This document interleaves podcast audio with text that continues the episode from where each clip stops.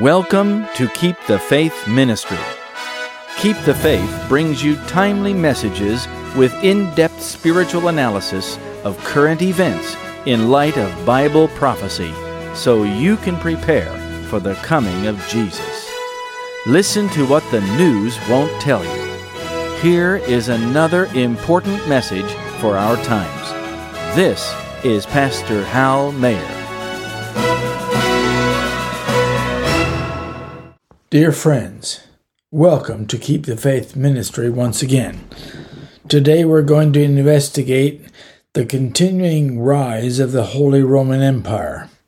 I have been following this development for many years. If you want to understand what I've said on the incredible progress of the Catholic power and influence in the past, Get my powerful series called Prophetic Secrets of the New World Order. Today, we're going to look at the events that have shaped Europe both anciently and today. Let us pray. Dear Father in heaven, thank you for your word. It provides an anchor to the soul in these troublous times.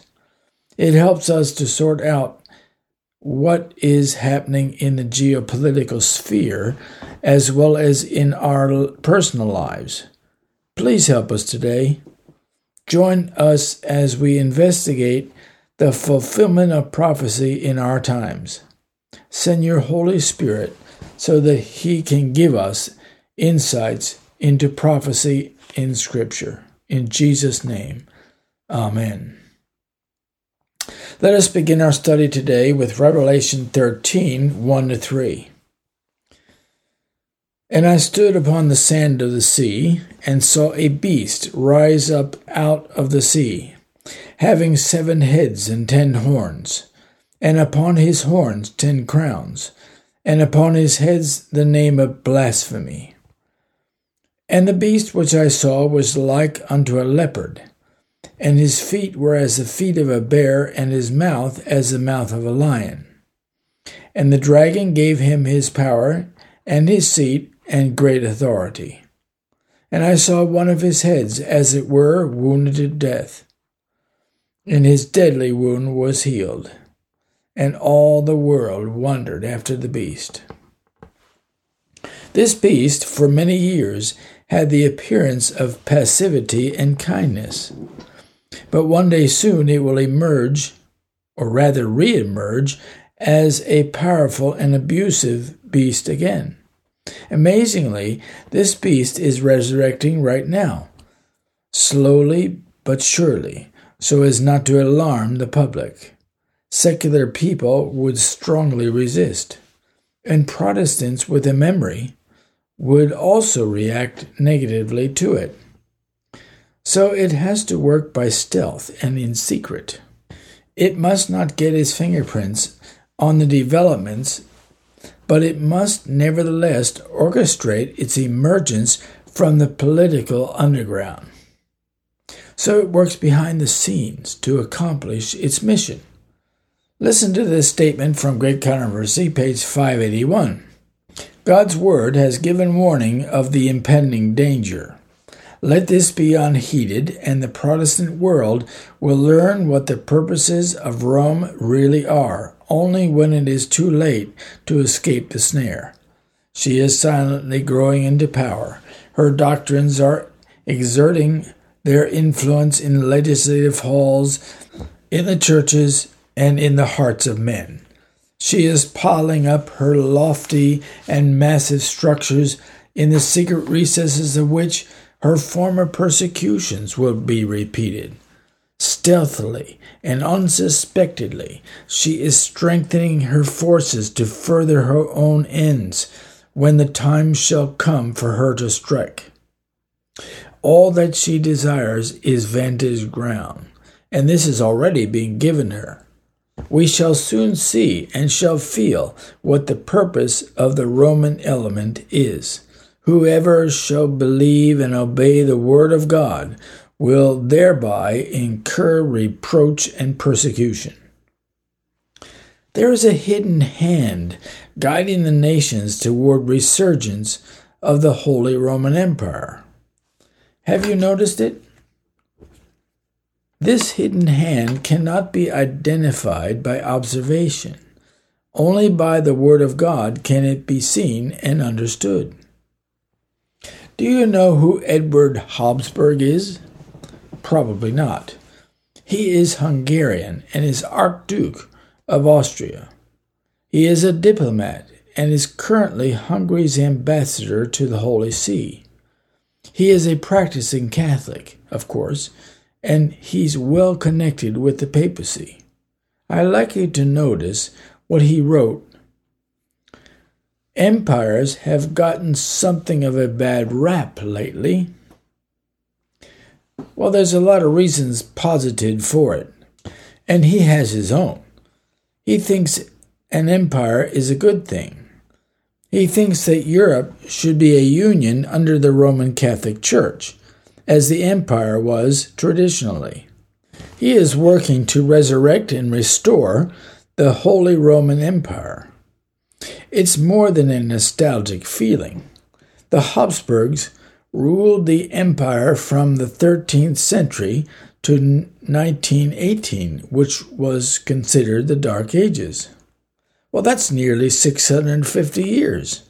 It's over half the 1260 year prophecy. Habsburg lands stretch from Portugal to Poland, from the Balkans to the Atlantic, and stretched throughout South America. The Habsburgs were kept in power by their allegiance to the Roman Catholic Church, who saw them as rulers who would enforce and defend Roman Catholic policies. They loved the Roman Catholic Church. Their identity was and is Catholic, and they worked to promote her and defend her for many centuries as the empire's rulers. Edward Habsburg recently wrote a book extolling the Holy Roman Empire in the most glowing terms. It is called the Habsburg Way Seven Rules for Turbulent Times. It is obvious that he is longing for the empire to rise again. He downplayed all the horrible cruelties under the Habsburgs, which they did for the church, and elevated Catholicism as the best solution for man's political problems. Not only were these Habsburg rulers strong Roman Catholics, they ruled the empire with the intention to forcefully promote and defend it under Catholicism. They saw their rule as divinely ordained, and this is more important to understand today than ever. As America's leaders have become corrupted by power and money, and the country is in decline, the mood is right for praising the empire and casting it as a better system of government in contrast to American political corruption. The late Otto von Habsburg, who died in 1999, was the last reigning monarch of the Austro Hungarian Empire. Though he was only a titular monarch over a non existent empire, he was very strongly working for the European Union to become Catholic. The old Holy Roman Empire was his model. Holy, which means Catholic, Roman, which means European, and Empire, which means a tyrannical dictatorship once again. The House of Habsburg has given up all notions of being rulers again, but they have not given up the idea of a Holy Roman Empire. They see the hidden hand coordinating and working to bring the European Union to a place where it becomes the replacement or the revitalization of the Holy Roman Empire. But nostalgia for the old ways of the Habsburgs' Holy Roman Empire is growing in Europe that has such a historical legacy. Think tanks, politicians, and academics are growing more and more eager to unearth, repair, and rebuild it. The Holy Roman Empire is emerging bit by bit from the ruins. In his book, The Habsburg Way, Edward Habsburg advocates the revival of the values of the Habsburg dynasty. He says that the Holy Roman Empire is dormant, but still very much alive today. And of course, he is right. He says that what Europeans need is a real overarching leadership that embodies tra- traditional European values. Someone like an emperor who reminded the people of the things that united them. While there were different nations in the empire, Christianity, that timeless idea of empire, and the person of the emperor himself were the unifying principles. Of course, by Christianity, he means Roman Catholicism. Who does he think could be the emperor? Well, the only overarching person that could rise to the stature needed to meet the requirements he identifies is the Pope. He wouldn't write that book, The Habsburg Way, if he didn't think it would be well received. In other words, he and other Habsburgs are pushing for a resurrection of the Holy Roman Empire with the Pope again at the head. They love the Roman Church, and since the Habsburgs are spread all over Europe, it's not unthinkable. Ambrose Evans Pritchard wrote in the Daily Telegraph, June 15, 2023, the idea of empire as an organizing form of politics is enjoying a rehabilitation in Brussels. He also said that some want a muscular, sovereign Europe to match China and America. Well, that means a military buildup with capabilities on the level of China and America, both of which have enormous military resources. With world government leaders' proclivity for surveillance, censorship, and control, the idea of empire also raises dystopian images of the Inquisition, which was almost as enduring as the Habsburgs. The Spanish Inquisition alone existed more than 300 years, from 1478 to 1834. They don't want to talk about that. But there is one more element. The element is culture. Europe is in love with its culture. Since 2018, thousands of cultural events celebrating the cultures of Europe have been hosted. Karl Theodor zu Guttenberg, former German defense minister, said, When we are not ready to love our culture, then others will start to define our culture. He was speaking of the massive invasion of Muslim refugees in Germany that were unable to integrate into the culture of the Germans. It can't be our goal to leave that which grew over the centuries, in which is seen in church towers which is seen in the club culture, which has grown in a Christian, Jewish, Western society, to others that come into us. Guttenberg is calling for Germans to defend their culture, especially its religion. That religion is a state religion. It was the Roman Catholic religion. The empire was held together by the church, and the Habsburgs defended the church from every threat, including the threat of the Reformation. Charles V was a member of the House of Habsburg, and he was determined to stamp out the Reformation if he could. By the sixth century, the papacy was established. However, it did not control the masses yet. But the hidden hand was at work. Once the papacy had gained a foothold in Europe and established herself in Rome, then persecution could begin. Charlemagne lived at the end of the 8th century and the beginning of the ninth. He created the circumstances which led to the Habsburgs becoming the rulers of the Holy Roman Empire. In other words, he laid the foundation of the enduring Habsburg dynasty. In the words of Great Controversy, page 54, we read what happened. Christians were forced to choose either to yield their integrity and accept the papal ceremonies and worship, or to wear away their lives in dungeons or suffer death by the rack, the faggot, or the headsman's axe.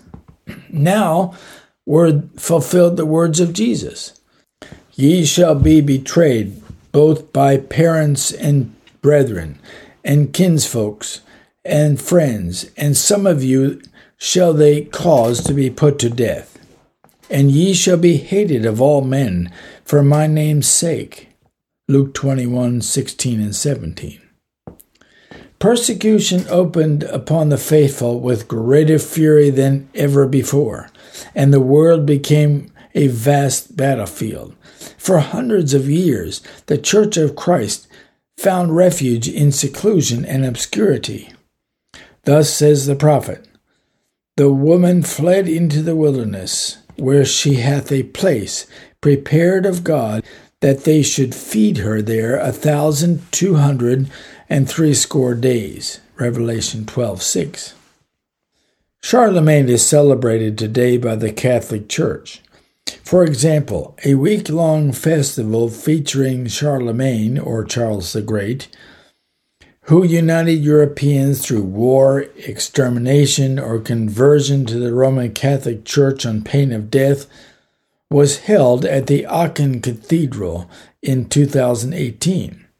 And every year, a prestigious award called the Karls Prize is awarded to some important person who was especially useful in doing something to promote European unity.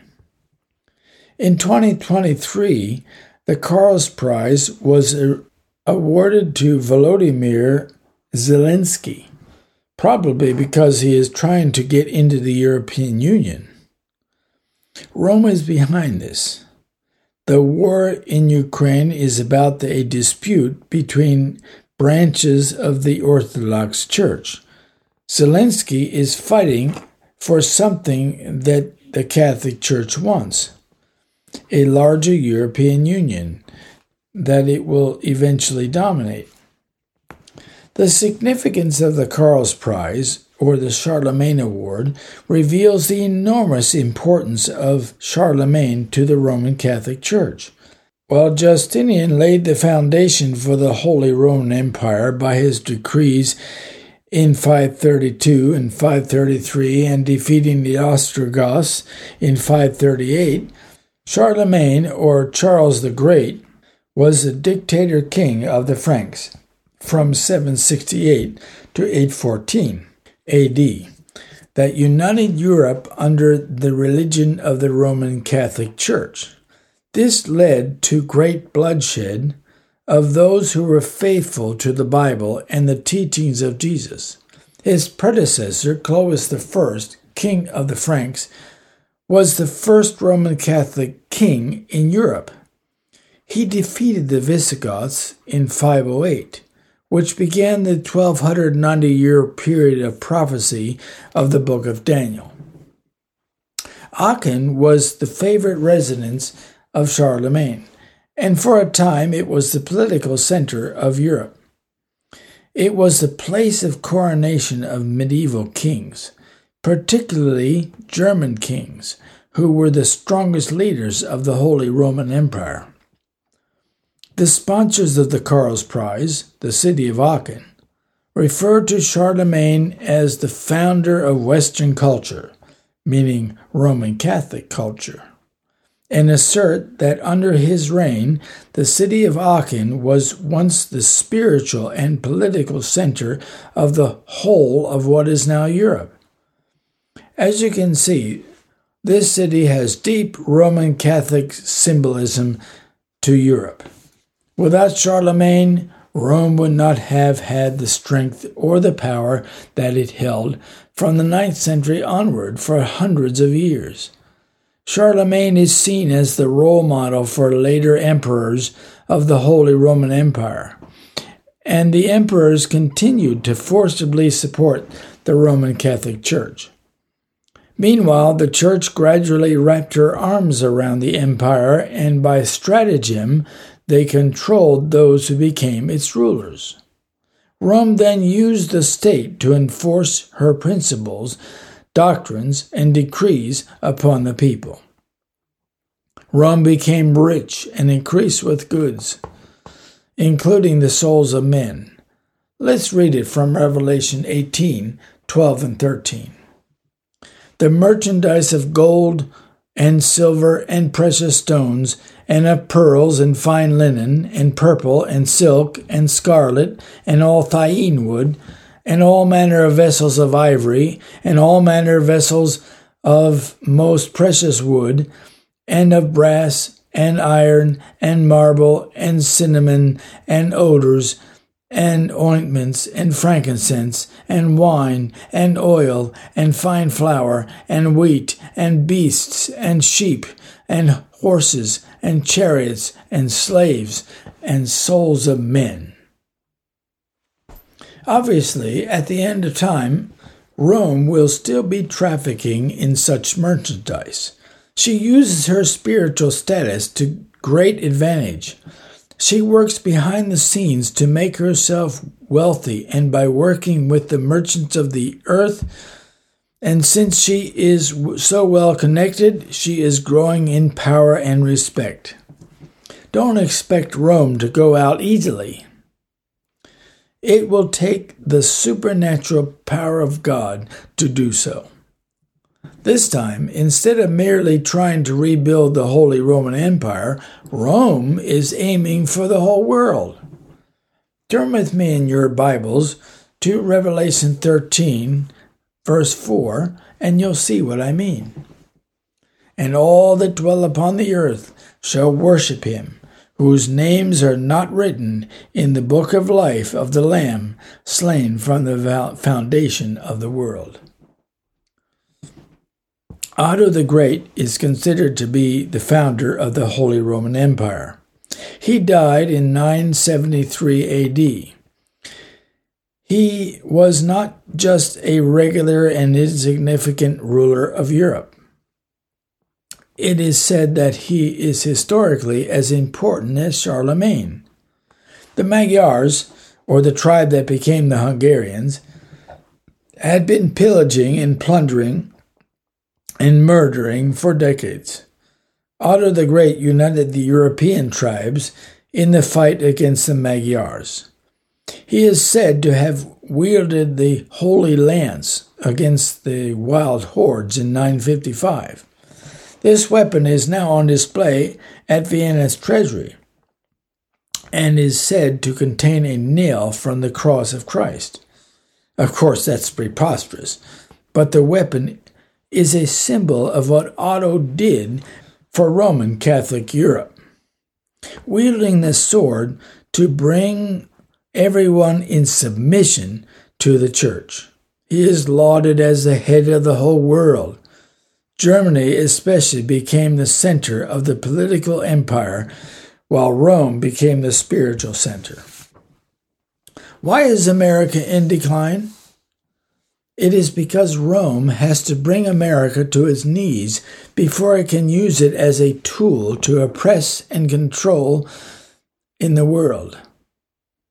And the Bible tells us in Revelation 13 11 through 17 that America will have the same persecuting power that Rome had.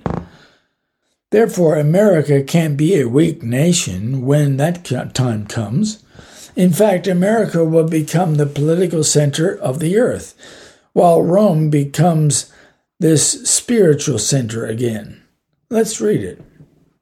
And I beheld another beast coming up out of the earth, and he had two horns like a lamb, and he spake as a dragon. And he exercises all the power of the first beast before him, and causes the earth and them which dwell therein to worship the first beast, whose deadly wound was healed. And he doeth great wonders, so that he maketh fire come down from heaven on the earth in the sight of men, and deceiveth them that dwell on the earth by the means of those miracles which he had power to do in the sight of the beast, saying to them that dwell on the earth that they should make an image to the beast, which had the wound by the sword and did live. And he had power to give life to the image of the beast that the image of the beast should both speak and cause that as many as would not worship the image of the beast should be killed. And he causeth all, both small and great, rich and poor, free and bond, to receive a mark in their right hand or in their foreheads, and that no man might buy or sell, save he that had the mark or the name of the beast or the number of his name. If America is going to be able to do all that, she cannot be a weak nation. America is going to rise again.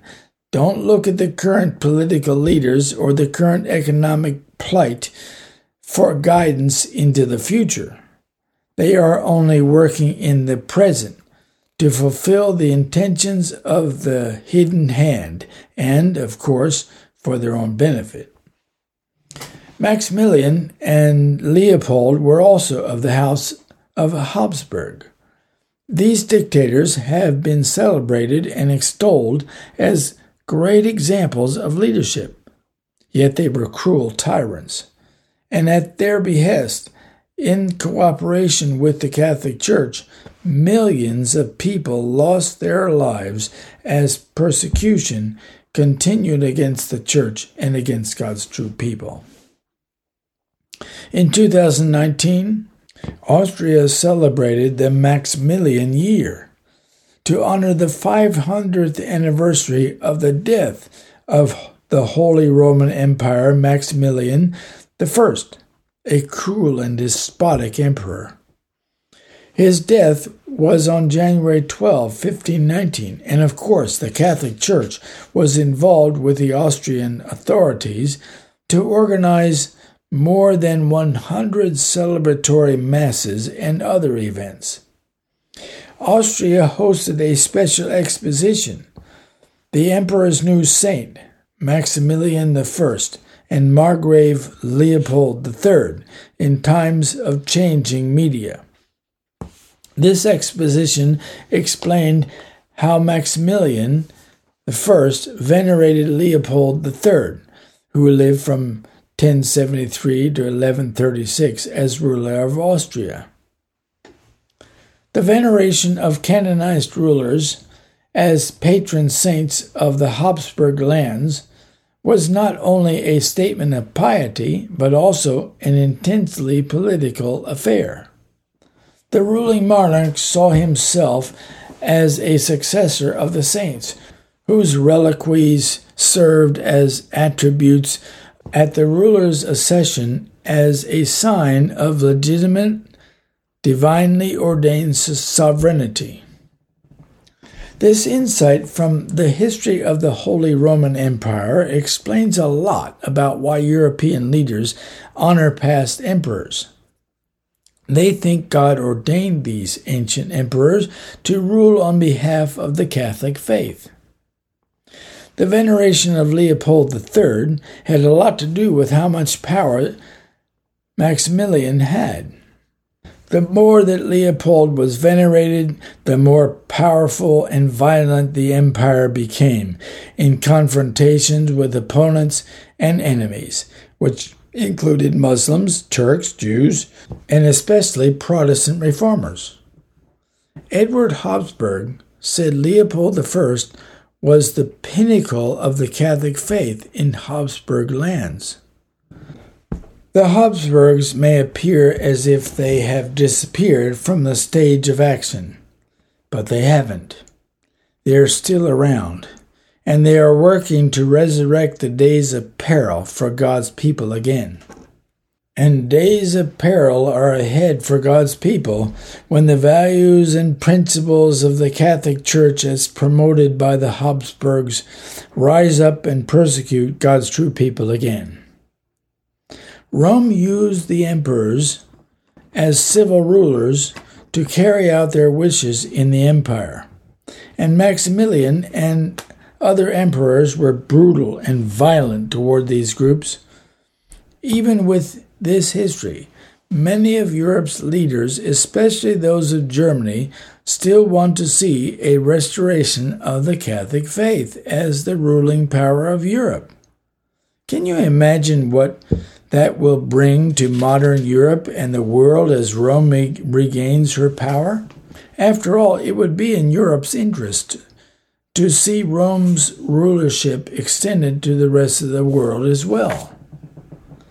Many people in Europe and outside of it want to see the Holy Roman Empire resurrected. They are looking to the Catholic Church and the European Union for this revival.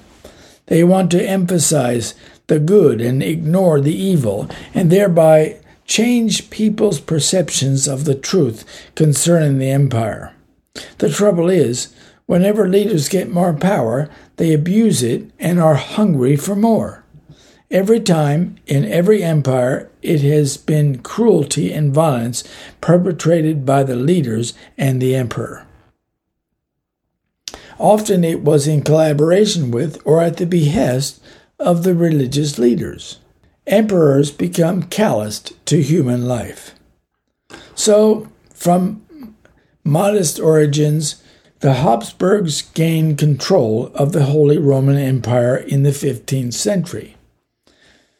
Then, in just a few decades, especially through intermarriage, their possessions rapidly expanded to take in a large part of Europe, stretching from Hungary to Spain and parts of the New World and the Far East. The late Otto von Habsburg, the last reigning monarch of the Habsburg dynasty in exile, had the dream to revive the old empire in the form of the European Union. Is it any wonder that we have the following statement in the book Great Controversy, page 615? Romanism in the Old World and apostate Protestantism in the New will pursue a similar course toward those who honor all the divine precepts. This tells us very clearly that the, in the Old World, or Europe, Romanism will reassert her power. It was the Holy See that controlled the so called United Europe during the Middle Ages, but now, once again, Rome intends to take the spiritual control of Europe to herself. In order to do this, and fulfill the prophecy we have just read, Rome must be able to manipulate the economy and the politics of Europe and she is working on this persistently by her hidden hand. The European Union is seeking to unite all the nations states of Europe under the European Union. Rome is currently helping to assist them, and when it is completed, she will manifest herself as the one who is responsible for it. It will then be a Holy Roman Empire brought about by the Vatican itself in control of world leaders who, as the Bible describes, have committed fornication with her. Ambrose Evans Pritchard wrote in the Telegraph explaining that Germany has almost solitary control of the European Union. It is simply unthinkable that the EU can survive as a reconstituted Holy Roman Empire governed by Berlin. But it is happening. Maybe very few people believe it, but it is happening. In fact, we are aware that it will be an overwhelming surprise that comes upon the world at the end of time. And it will surprise even the elect, though they will have the Holy Spirit to hold them steady during that time. Let's read it from Prophets and Kings, page 626. Christians should be preparing for what is soon to break upon the whole world as an overwhelming surprise. This preparation they should make by diligently studying the Word of God and by striving to conform their lives to its precepts. So you can't make preparation by looking at current events. The study of current events is important, but it is not the preparation you need to stand when you are overwhelmed with accusations or opposition. That comes by surrender to God and the study of His Word. I'll read on. The tremendous issues of eternity demand of us something besides an imaginary religion, a religion of words and forms, where truth is kept in the outer court. Is truth being kept in the outer court in your life? Let the truth sink in and change your life. There is nothing like knowing and living the truth that will give you the connection with Jesus, and He will guide you through the maze of deception and web of lies. Reading on. God calls for a revival and a reformation. The words of the Bible and the Bible alone should be heard from the pulpit, but the Bible has been robbed of its power, and the result is seen in a lowering of the tone of spiritual life. Is that happening today? Has the truth been robbed of its power even in the church? You see, the enemy is doing everything he can to destroy the influence of the truth in the church. And he's been quite successful, especially by mixing it with some error. Let's read some more. In many sermons of today, there is not that divine manifestation which awakens the conscience and brings life to the soul. The hearers cannot say, Did not our heart burn within us while he talked with us by the way, and while he opened to us the scriptures? Luke 24 32.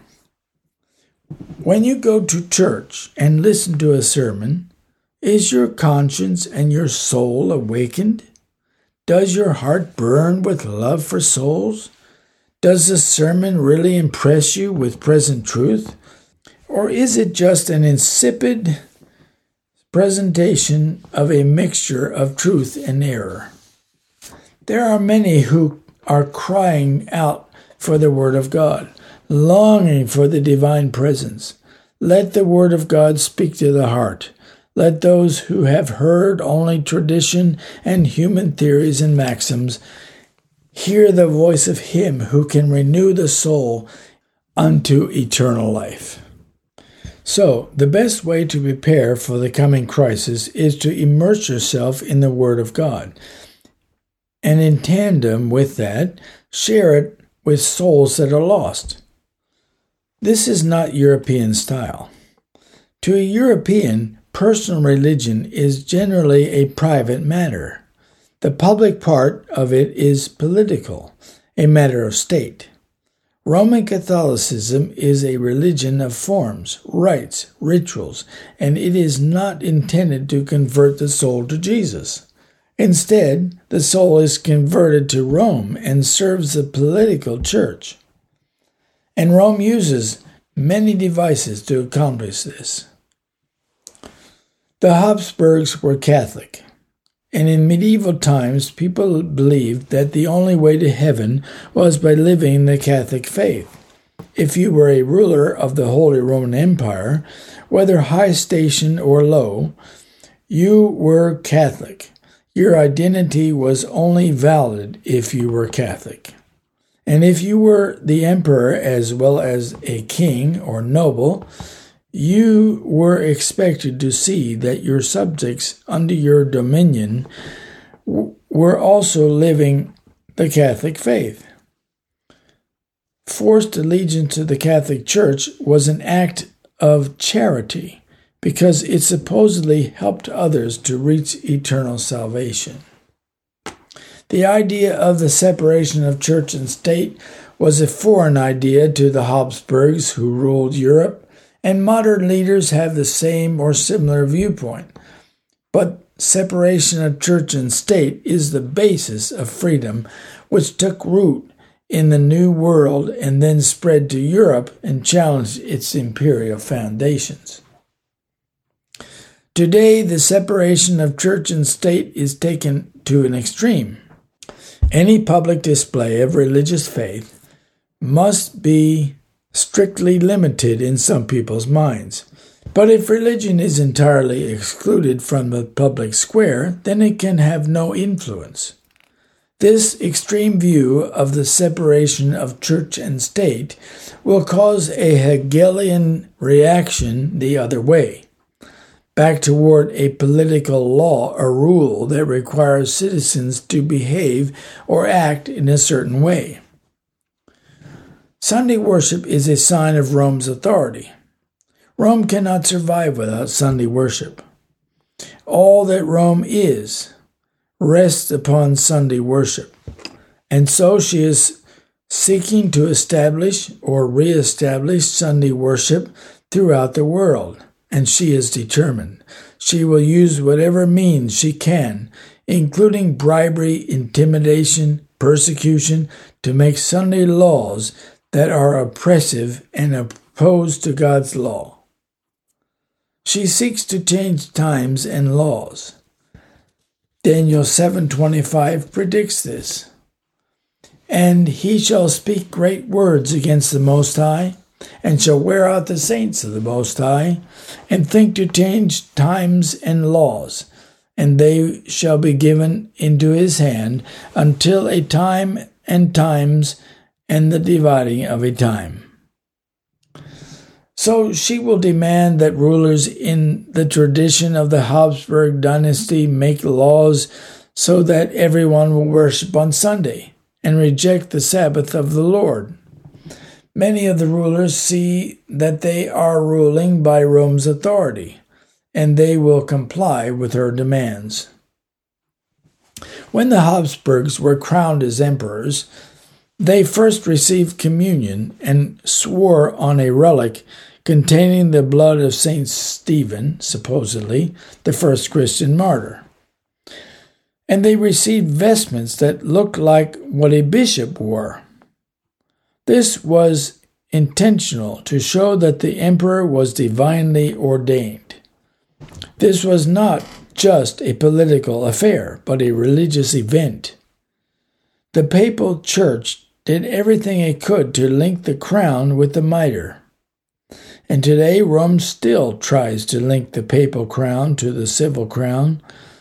It matters not whether the rulers are presidents or prime ministers, monarchs or dictators, it's all the same to her.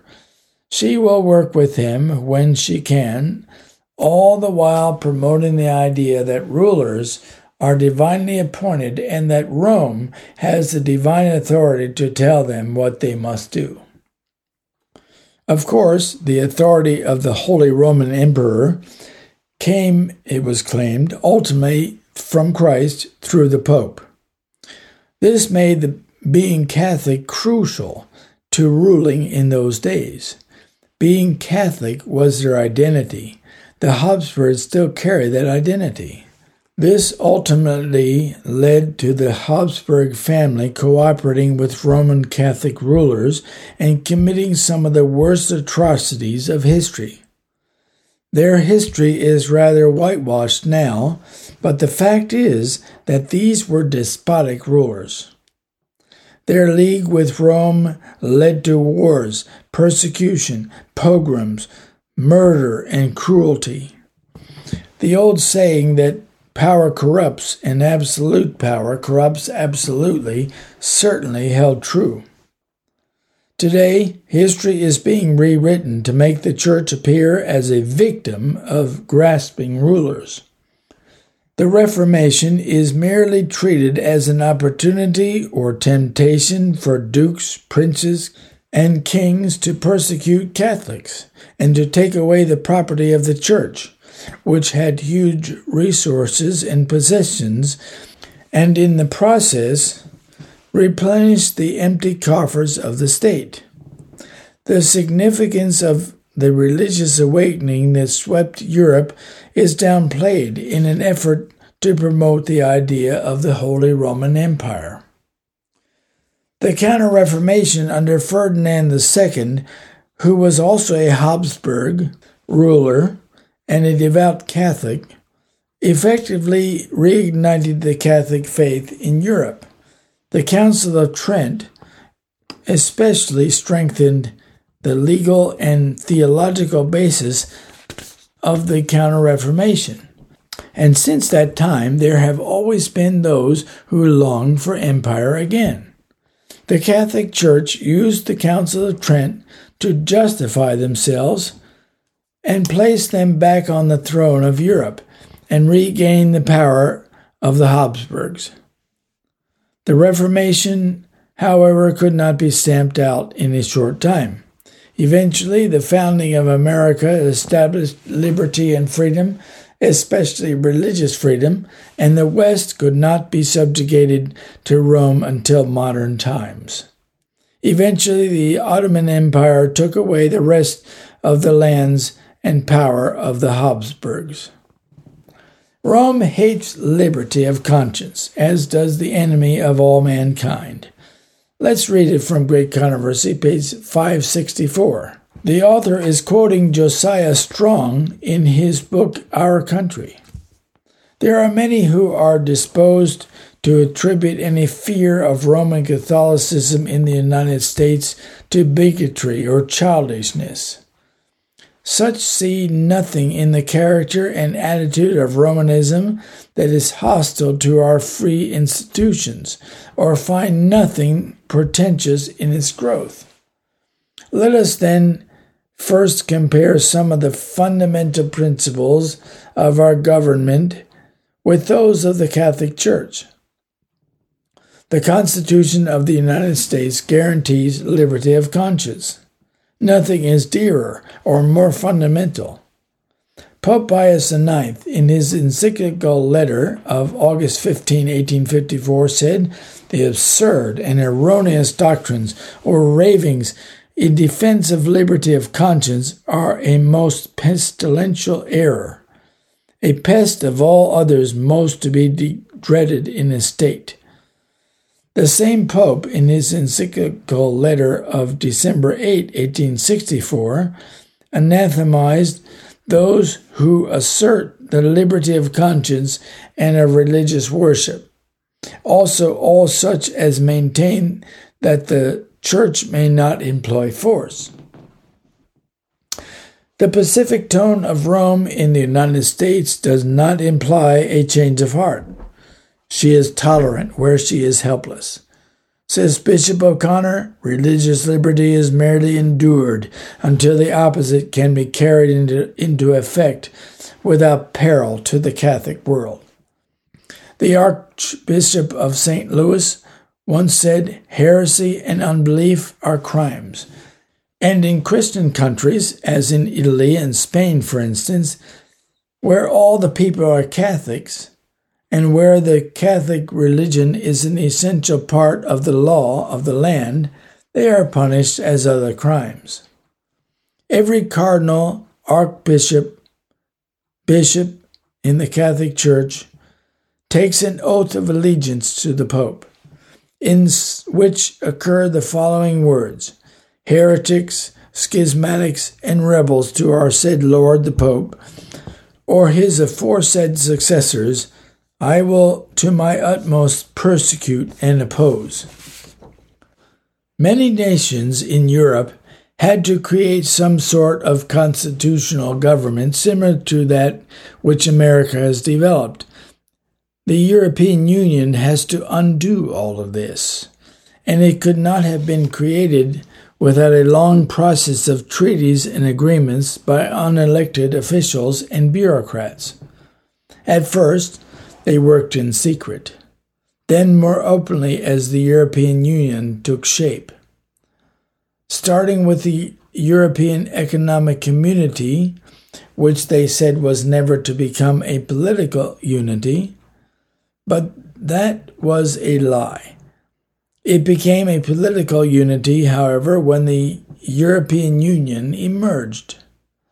The whole purpose was and is to resurrect the Holy Roman Empire.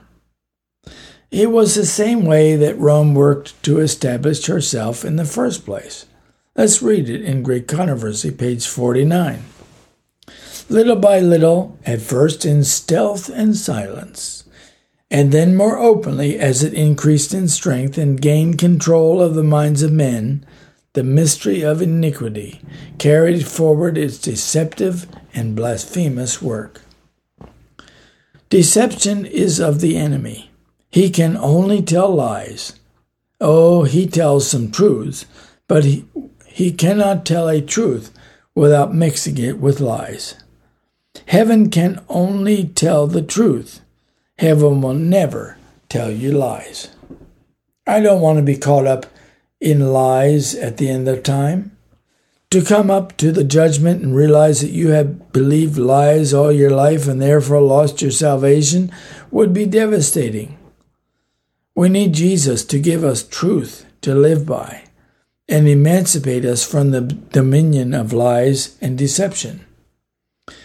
As we come to the end of time and the Holy Roman Empire is being resurrected, we are staring at a terrible time for God's people.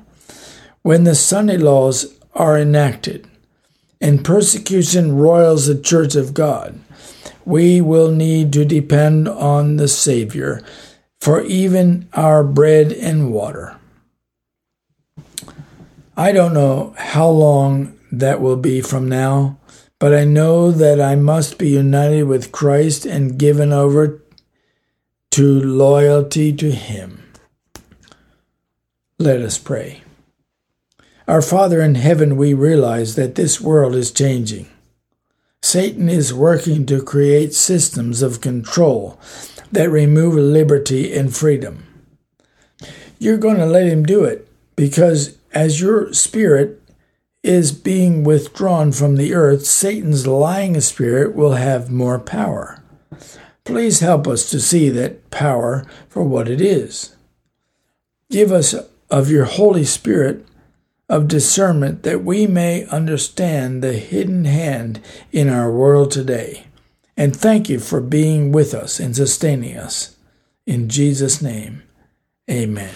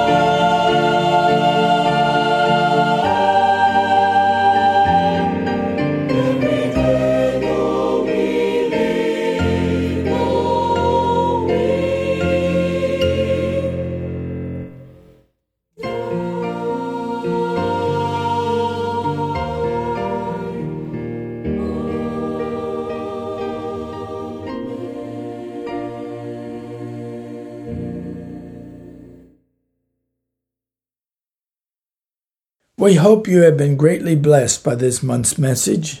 Your prayers and gifts mean so much to us. Thank you for your support.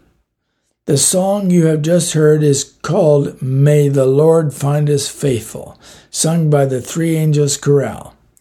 It is recorded on a CD with other beautiful hymns called On Our Journey Home. If you would like a copy of the CD, just send $16 postpaid and we will gladly send you one. International listeners should send $20 USD. Be sure and mention the On Our Journey Home CD. The following is our prophetic intelligence briefing, a feature that brings you current events in light of prophecy, especially for those who love the appearing of Jesus Christ. We can see the signs of the times telling us that we are nearing the world's great crisis and that the coming of the Lord is near. May the Lord find us faithful indeed. Our first item this month AI chief warns deadliest pandemics ever on horizon with genetic engineering. One of the biggest threats facing the planet is a super pandemic warns the co-founder of Google DeepMind AI technology. Mustafa Suleyman is the billionaire co-founder of the computer giant's DeepMind, but warns it's not robots that pose the most danger to mankind. He claims the ability to cook up a deadly pandemic at home is likely to become commonplace before the end of this decade. Mustafa says that in the next five years or so, a kid in Russia could download the instruction set for a pandemic that's more lethal than anything we have encountered so far.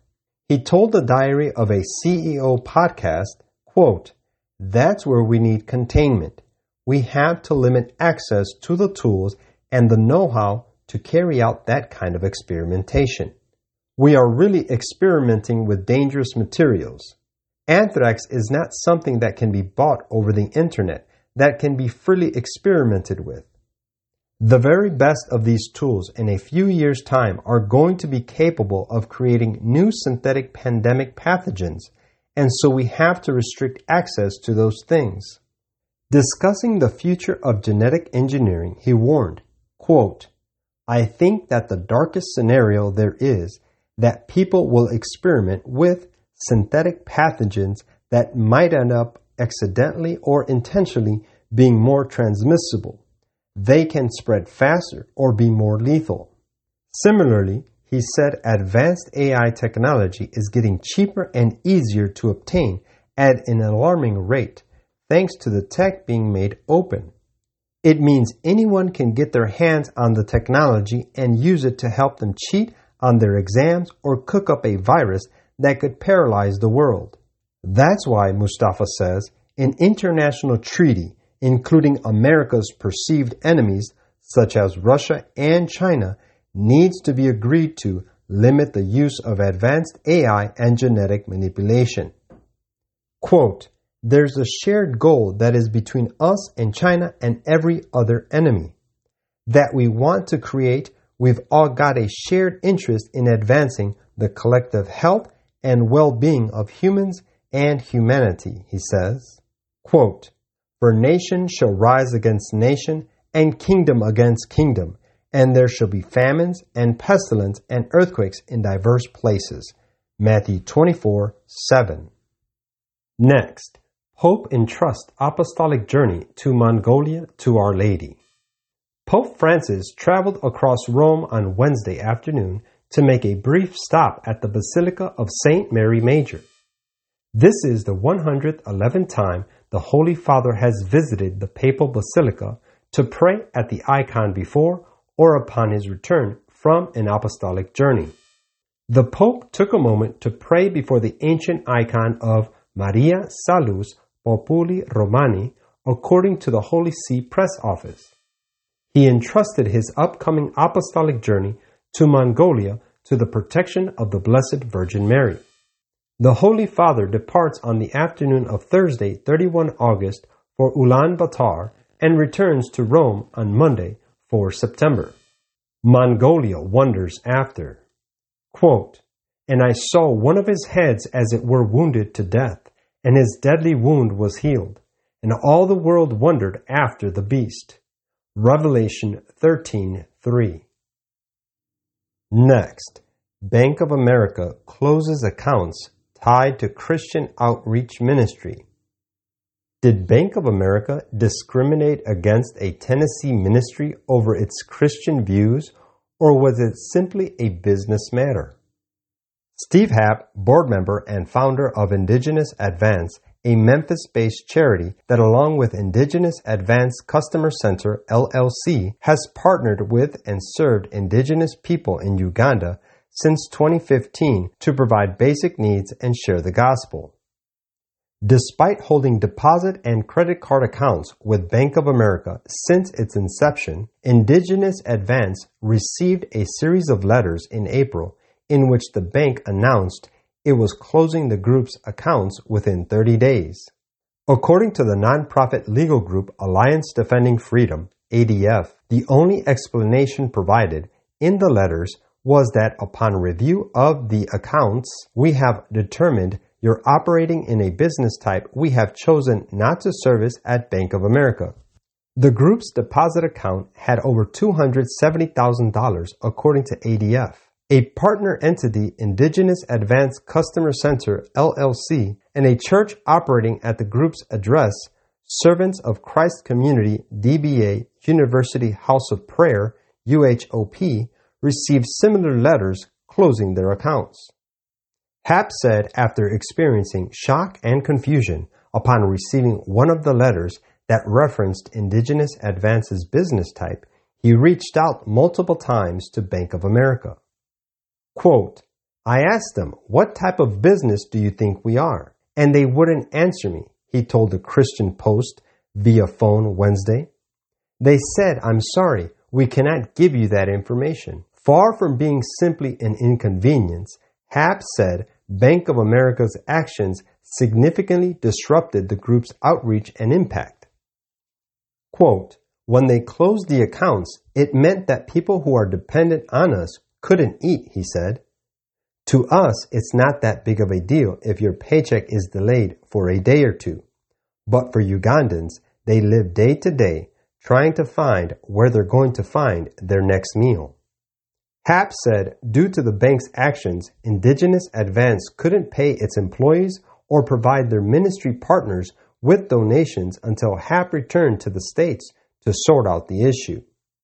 In a statement shared with CP, a spokesperson for Bank of America said, quote, religious beliefs are not a factor in any account closing decision, but rather it was debt collection services provided by Indigenous Advances Customer Center that led to the account closures. After a complaint was filed with the Tennessee Attorney General's office, it's still unclear whether the state will open an investigation. But regardless of the outcome, ADF Senior Counsel and Senior Vice President for Corporate Engagement, Jeremy Tedesco, said Bank of America and other large banks are leveraging their own risk tolerance policies in order to box out disfavored but legal business operations. The practice, said Tedesco, started during the Obama administration under Operation Choke Point, which sought to eliminate fraud in the U.S.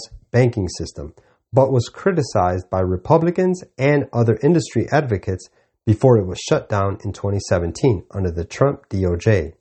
Tedesco said Operation Choke Point used reputational risk as a tool to get the federal regulators to push banks to push certain industries out of banking privileges and access to services. And many have opened the door to further debank Christians, conservatives, and other aligned groups which hold certain views the progressive left doesn't like. Quote, so now it's reputationally risky to serve Christian or other organizations that the left disagrees with, he added. Quote, and he causeth all, both small and great, rich and poor, free and bond, to receive a mark in their right hand or in their foreheads, and that no man might buy or sell save he that had the mark or the name of the beast or the number of his name. Revelation 13, 16, and 17.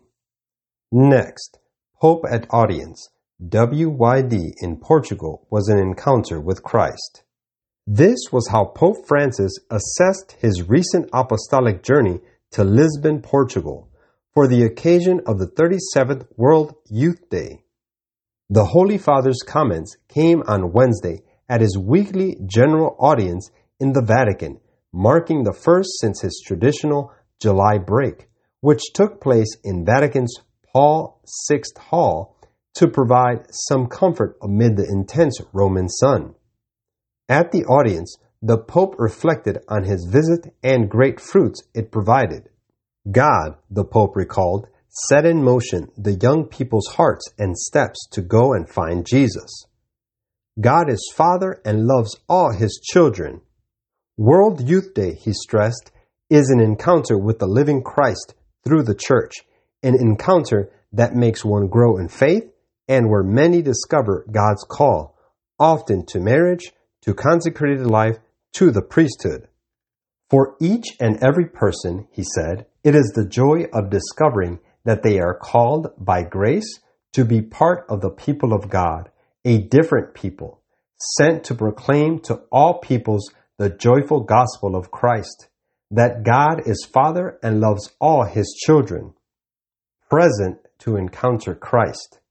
The Pope praised the great numbers, faith, and enthusiasm of the young people, recalling in a special way that the young people of Ukraine brought with them a very sorrowful account an experience quite different than other pilgrims.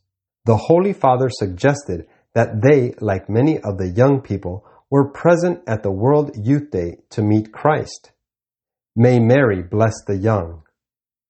In conclusion, the Holy Father prayed that the Blessed Virgin Mary may bless the young people of the world and the Portuguese people before leading everyone in the Vatican's Paul VI Hall in praying a Hail Mary. The Holy Father's visit to Portugal marks the first of three apostolic journeys between August and September. On 31 August to 4 September, he will travel to Mongolia, making him the first ever pope to travel there. Later on in the month, the pope will spend two days in Marseille, France, for an encounter about migration in the Mediterranean. Quote, Then if any man shall say unto you, Lo, here is Christ, or there believe it not. For there shall arise false Christ and false prophets, and shall show great signs and wonders, insomuch that if it were possible, they shall deceive the very elect. Behold, I have told you before. Wherefore, if they shall say unto you, Behold, he is in the desert, go not forth. Behold, he is in the secret chambers, believe it not. For as the lightning cometh out of the east and shineth even unto the west, so shall also the coming of the Son of Man be. Matthew 24, 23 through 27. Next, Pope Francis meets with President of Madagascar. On Thursday, Pope Francis held a private audience with Mr. Andry Nirina Rajoelina, the President of the Republic of Madagascar, who later met with Monsignor Miroslav Wachowski under Secretary for Relations with States. The discussions held at the Secretariat of State highlighted the positive bilateral relations enjoyed by the Holy See and Madagascar, as well as the Catholic Church's contributions to many sectors of Malagasy society. International issues. According to a statement from the Holy See Press Office, their conversation encompassed various national and international topics. These included the ongoing war in Ukraine and its global repercussions, along with several crises affecting the African continent. Moreover, both parties explored the potential of proceeding in the drafting of a bilateral agreement as a further sign of respectful collaboration. Memories of Pope's visit to Madagascar. At the end of the 30 minute audience, Pope Francis invited President Rajoelina and his delegation to take a group photo next to a miniature replica of the ship which the Pope received as a gift during his apostolic journey to Madagascar on 6 through 9 September 2019. After the photo, the Pope prayed a Hail Mary with those present in front of an image of Our Lady, which the bishops of Madagascar gave him. The Pope concluded the audience by imparting his apostolic blessing upon the president and his entourage. Madagascar wonders after. Quote, and they worshipped the dragon, which gave power unto the beast. And they worshipped the beast, saying, Who is like unto the beast? Who is able to make war with him? Revelation 13 4. Unfortunately, our time is up. Remember, there are more prophetic intelligence briefings on our website at ktfnews.com. It's been a great pleasure to spend this time with you. I hope you have been encouraged to live for Jesus, for we are near the end. Remember that God has a plan for your life and that right now you can make a new start with Jesus. Thank you for your prayers and support. And until next time, may God bless and keep you and your family in His loving and protecting care. Keep the faith.